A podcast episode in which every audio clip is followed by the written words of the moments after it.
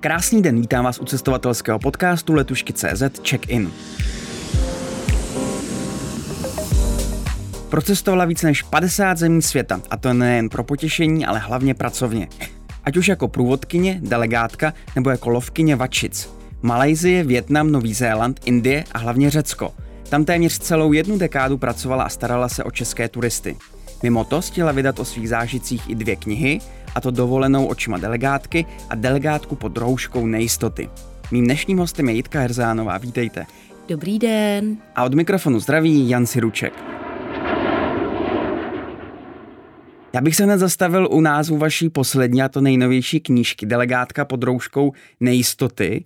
Chápu to i jako jakýsi metaforický význam. Není to něco, co je pro práci delegátky bez ohledu na COVID typické, ta nejistota ve vaší práci? Samozřejmě. Já tedy jsem v tomhle případě měla na mysli konkrétní situaci, ale to je poměrně zajímavá otázka. Samozřejmě, když se ráno probudíte, tak můžete mít plán. V 8 budu tam, v 9 tam, v 10 tam a v 7 večer končím, dám si ouzo a třeba si ještě stihnu zaplavat v moři za západu sluníčka. Ne, někomu se něco stane, telefony zvoní, do 3 do rána musíte překládat v nemocnici a takovéhle věci. Takže ano, dost často je tahle práce o nejistotě. A proto je dobré mít pevný plán, aby se bylo aspoň od čeho odpíchnout. A možná mít i součástí plánu to, že se ten plán pokazí a že úplně nevyjde. Protože pak to je vlastně taky podle plánu. Přesně tak, přesně tak. Já se možná zeptám pro vás tak trochu jako hloupě a naivně, ale přiznám se, že si tím nejsem úplně jistý. Co vlastně dělá taková delegátka a k čemu vůbec je? Takže delegát, pozice delegáta v podstatě to je takový prostředník mezi klientem a destinací, kam ten klient přiletěl na dovolenou.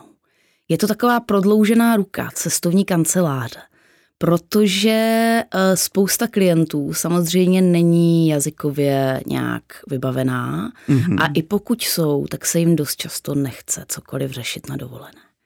Abych tak nějak zestručnila svoje poslání v destinaci, tak delegát je vlastně ten, co vítá na letišti, odškrkává, posílá do autobusu. Delegát je ten, co chodí na úvodní schůzky. Nabízí fakultativní výlety, řeší třeba, když někdo dostane jiný pokoj, než si objednal, řeší náhlé problémy a větší i menší a samozřejmě dost často i provází fakultativní výlety.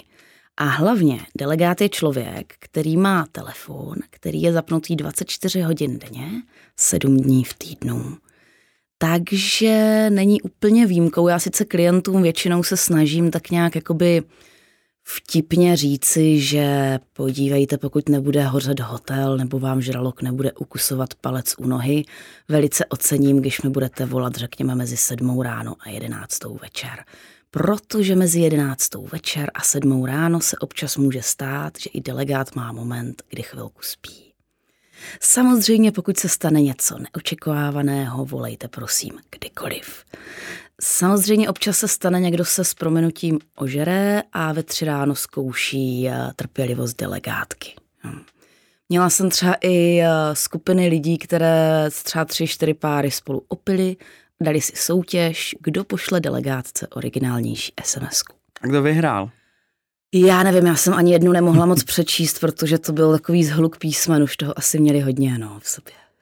Byl to váš životní sen nebo přání stát se delegátkou, nebo to nějak tak jako život zařídil, že se to prostě najednou stalo? Já teďka se mi vybavuje takový moment, kdy mi bylo asi 4,5, možná skoro 5. Kamarádka mých rodičů se mě zeptala, co bych chtěla dělat, až budu velká. A já jsem jí řekla, že bych chtěla být učitelkou zvířat. Já teda nechci práci delegátky přirovnávat k učitelce zvířat, ale v podstatě vysvětluji, jsem trpělivá a klienti jsou různorodí s různými potřebami. A to je možná ten styčný bod. Takže trošku učitelka se zvířátky a trošku pracovnice call centra. Něco takovýho. Mě z toho vašeho životopisu se musím přiznat a věřím, že i spoustu posluchačů hodně zaujala pozice lovkyně vačic. Co to vůbec znamená? To jsem nevěděl, že existuje taková profese. No já se k tomu dostala úplně jak slepá k houslím. Já když jsem byla na Zélandu, končilo mi vízum a dělala jsem v baru a pan majitel byl jeden z takových těch lidí, které úplně za šéfy nechcete. Takový, oni mu tam říkali Mr. Grumpy, jako pan Neverlí. Mm-hmm. A on opravdu byl velice nepříjemný, komplikovaný člověk, který byl třeba schopný tam na mě řvát jenom proto, že jsem tam mluvila s maďarskou klientkou německy, že tohle je anglicky mluvící podnik a takovéhle věci. A když to jednou přepísk, tak tam zrovna stál u baru pán, který mi nabídl, že až mi přetečou nervy, že on mě rád zaměstná. Do toho tam šéf znovu naběhl a řekl mi něco, že opravdu ty nervy přetekly. Jsem s úsměvem sundala zástěru, podala mu ruku, on tedy ji nepřijal, až potom později jsme si to jako tak nějak vyříkali a řekla jsem, že končím. A šla jsem si dát pivko s tímhle člověkem a po chvilce říkám, tak co teda jako vůbec pro mě máš za práci. A on, že loví vačice. Wow, takže jste řekla super, tak budeme lovit zítra spolu. Přesně tak. A jak se loví vačice?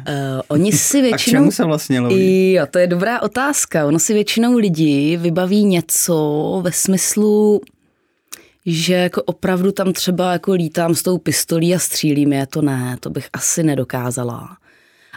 Oni vlastně vačice se přemnožili na Novém Zélandu. A problém je v tom, že oni v Austrálii, odkud pochází, mají přirozené nepřátele, velké sovy, hady a tak dále. Na Zélandu nikoliv.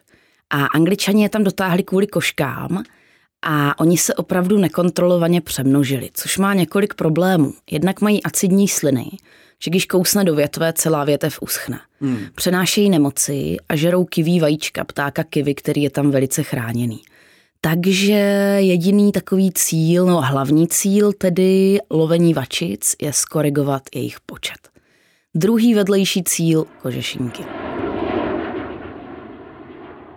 Jaké ostatní práce vás vedly k té delegaci? Protože jsme tady nakousli, že jste pracovala jako servírka, pak jste tady optimalizovala počty vačic a váčat na Novém Zélandu.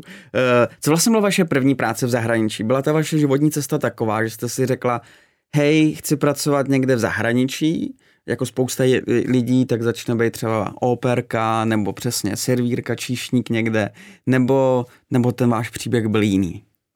No, mě bylo 18, byla jsem ještě na Gimplu a tak nějak jsem úplně nebyla spokojená s tím, co mi ohledně angličtiny nabízí škola.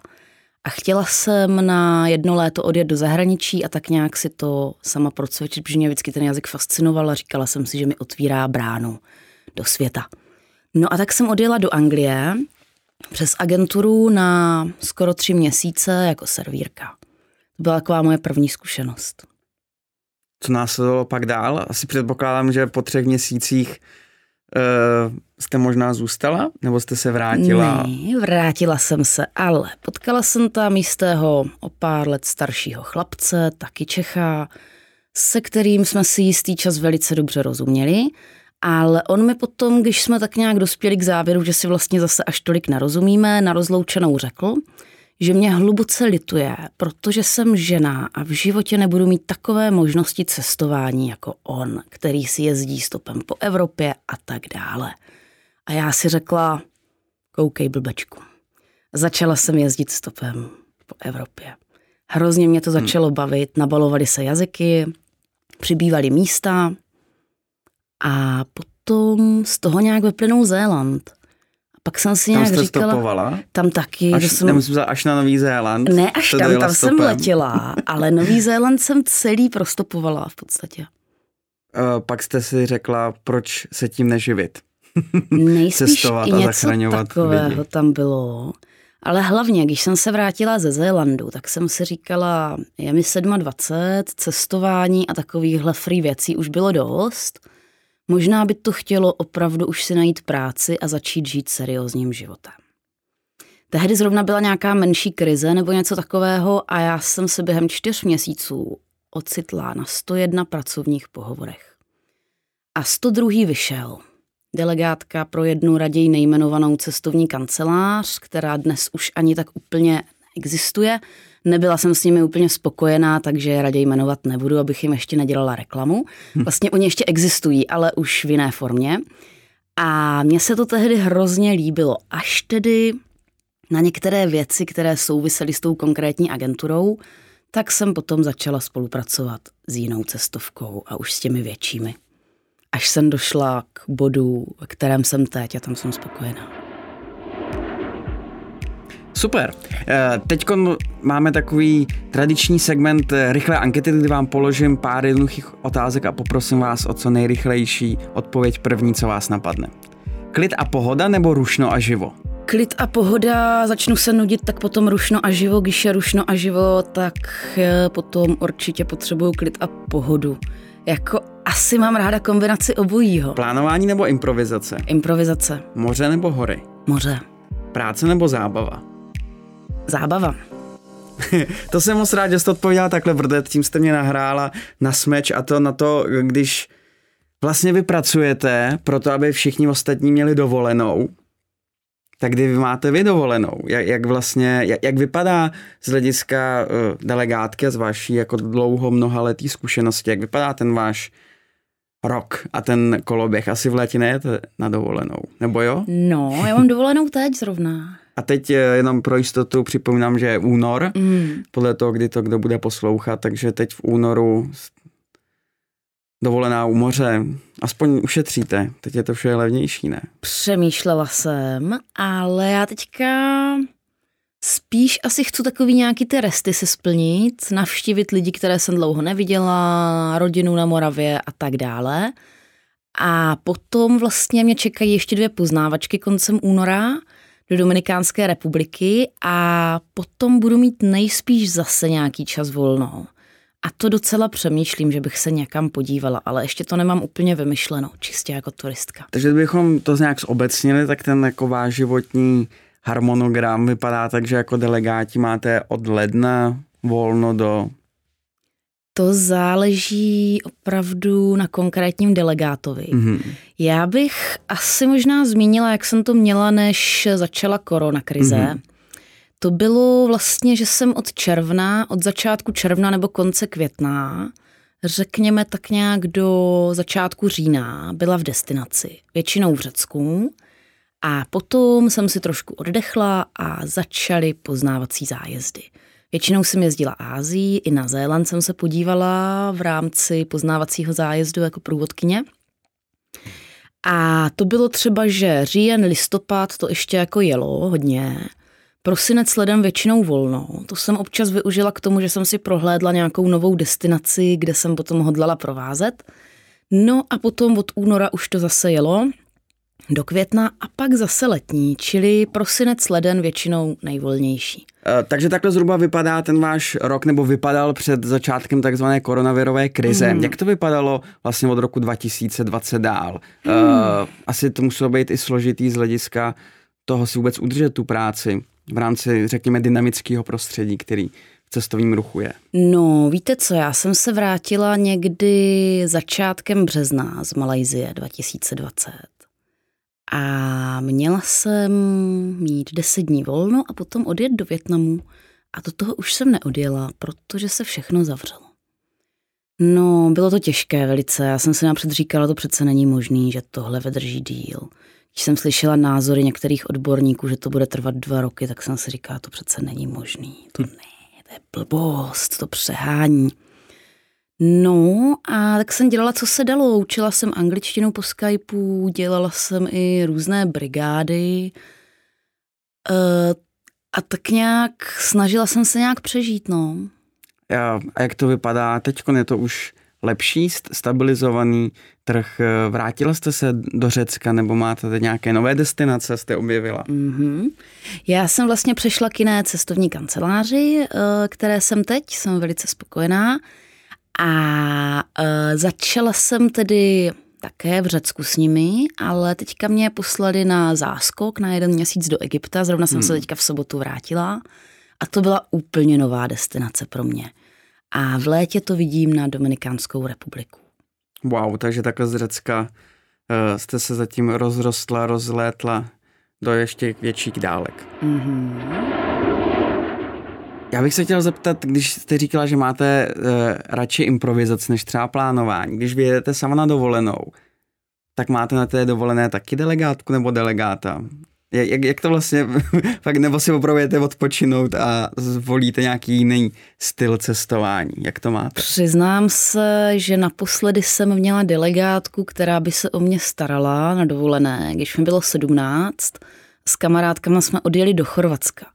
Paní slečna delegátka byla o pár let starší než my a v podstatě tam s náma skoro každý večer popíjela a tak nějak jsme kecali, co život a tak.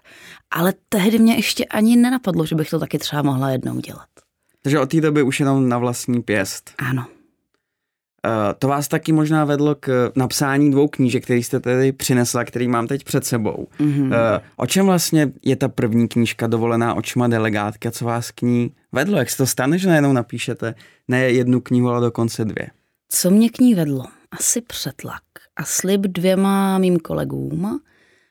Jednou jsme takhle po takové neúplně příjemné diskuzi s majitelem partnerské agentury, který byl velice takový náledový řek, seděli na pláži, popíjeli ouzo a nemohli jsme už ani mluvit, jak jsme z něho byli psychicky vyčerpaní. A já říkám, kluci, já to se píšu. Pak jsem přijela do Čech a přede mnou dlouhý podzim si chraví, tak jsem to sepsala. Nahustila jsem v podstatě takové nejbizarnější situace, které se kdy mně nebo mým kolegům staly, co znám třeba z doslechu, ale většinou je to na pravdivé bázi do 3 dnů, aby to bylo takové intenzivnější. S jakou reakcí jste se setkala, ať už myslím třeba od lidí, kteří jezdí takhle na dovolenou, tak třeba od vašich kolegů, delegátů a delegátek. Vidí se v tom? No, samozřejmě, lidi jsou různí a to i v téhle branži. Vím, že někteří mi fandí, někteří se na to dívají jako jo, ty jsi napsala tu knížku, to ti jako nestačí to dělat, to by mě teda mohlo, i tohle jsem slyšela. A bohužel jsem se setkala i s případem, že někteří kolegové, ne teda přímí, ale delegáti, tak v podstatě pod pseudonymem nějakým tu moji knížku negativně hodnotí. Možná je mrzí, že to nenapadlo je, nebo teď jim přijde, že jsem to vás musí těšit, když někdo vynaloží tolik energie, aby vám napsal, že je to takový a makový. A co se týče vaší kariéry i třeba postdelegátky, vy jste studovala tvůrčí psaní, pokud se nepletu, tak je to takový pomalý nebo možná i rychlý oslý můstek do nějaké nové etapy věnování se více psaní a tvůrčím věcem? Možná ano. Já teda se přiznám, že teďka nějak zrovna mám takové období, kdy nemám potřebu psát. Není to vyloženě jako, že bych prostě byla naštvaná a říkala si nikdy už psát nebudu, to ne. Spíš teďka víc mě baví to intenzivně prožívat všechno. Ale věřím, že zase přijde, víte co, ten život je takový prostě občas tak, občas takhle. A teďka mám zrovna takové to období, kdy spíš se chci soustředit na to, co je a nechce se mi to ani nějak popisovat. Ale ono to zase přijde asi. To chápu, že někdy je mnohem lepší věci prožívat, když jsou teď, než se zastavovat a dělat třeba jiné věci, hlavně v kontextu těch všech lockdownů, tak úplně, taky mám někdy často teď intenzivní tady ten pocit jít někam a něco zažít a prožívat. Na co se teď nejvíc těšíte ve vaší nové budoucí destinaci? No, na co se nejvíc těším? Já jsem teďka vlastně se chystám na konci února na 2 poznávací zájezdy do Dominikánské republiky a těším se samozřejmě na teplíčko, těším se na ty usmívavý lidi, protože tam opravdu lidi se umí usmívat. No a samozřejmě na Karibský rum. Ano, pak nemožná ani čeho se obáváte, ale co podle vás může být výzvou v takovéhle destinaci takhle daleko? Lidi? Jako všude. Víte co, já mám takovou teorii. Hlavně teda, víte co, když jezdím poznávačky, tak je to intenzivnější, než když jsem někde jako pobytová delegátka. Já většinou, když potkám skupinu lidí na letišti, tak už tak nějak mám takový trošku tušení, kde by mohl být drobný problém. Víte co, můžete mít... Někdo už přijde trochu opilý. Někdo už přijde trochu opilý nebo permanentně tak nějak radši přednaštvaný a začne řešit věci, které já třeba nepovažuju vnitřně za důležité. Jo. A vyloženě vidím, že ten člověk bude řešit třeba celý týden nebo dva, nebo jak dlouho ten zájezd trvá. A tak se tu samozřejmě snažím ho přivést na jiné myšlenky, ale ne vždycky to vyjde. A samozřejmě potom takový pravý protipól jsou lidé, kteří třeba si neuvědomují, oni to třeba nemyslí špatně, ale oni si neuvědomují, že moje role na tom poznávacím zájezdě je úplně jinačí než jejich. Oni se jedou bavit a poznávat, já pracuju. A třeba, když jsme letěli tehdy zrovna na tu poznávačku na Zéland, tak jsem na nějaký 15-hodinový let z Dubaje do Sydney a dostala sedačky vedle dvou lidí ve věku kolem 60, kteří v podstatě hojně popíjeli a hnedka z kraje, čau, já jsem Pepa, tohle je Mařena, budem si tykat, jo. Já tam mám skupinu 30 lidí, všem je více než 55 a jako budu všem vykat a těmhle dvou tykat, je to nepříjemné prostě. A oni si asi ani neuvědomili, do jaké situace mě dostali a já jsem se potom schválně vyhýbala přímému oslovení. Mluvila jsem ve stylu, ono by se mohlo udělat a tak dále. A to je docela rafinované, jak si poradit s takovýma situacemi, když člověk třeba zapomene, jestli si s daným člověkem vyká nebo tyká. Co je vlastně, když jsme jako se bavili o tom, jak často a logicky je někdy výzvou kontakt s lidmi, co je vlastně obecně na té práci, té delegátky to, proč vlastně to pořád děláte? Přes všechny problémy a noční SMSky a návštěvy nemocnic. Co je to, co vás u toho pořád drží? No, tak já, když přemýšlím, že bych dělala nějakou jinou práci, tak se vždycky sama sebe zeptám. A mohla bych tam po práci si jít zaplavat do moře? A mohla bych tam v podstatě fungovat tak, jak tady těch benefitů je pořád mnohem víc. Já prostě ráda poznávám nová místa. Ráda žiju v takových těch letních destinací, hodně jsem si oblíbila ty řecké ostrůvky, tam se žije úplně jinak. A je to v podstatě těžká práce, ale pořád těch výhod tam vidím víc. A stále se mi líbí taková ta myšlenka takzvané perpetuum mobile. Já jsem kdysi dávno přemýšlela, jestli by se dalo vytvořit perpetuum mobile a pak mi došlo, že vlastně ono se dá vytvořit i v cestovním ruchu. Když se usmívám, oni se usmívají na mě, já se usmívám na další, předáváme si tu dobrou náladu a samozřejmě občas se tam nějaké kolečko zasekne, někdo se mračí, ale důležité je zůstat v klidu a je to občas samozřejmě výzva, když třeba mě někdo seřve jak malou holku na 3 doby, tak už o 2 minuty později na další schůzce zase být veselá a příjemná, protože ti lidé za to samozřejmě nemůžou, co se stalo v předchozím hotelu. Jitka Herzánová byla mým dnešním hostem, díky. Taky děkuju. A my se uslyšíme v dalším díle, a to ve všech podcastových aplikacích. A když dáte našemu podcastu follow, nikdy tak už nezmeškáte žádnou další epizodu Check-inu.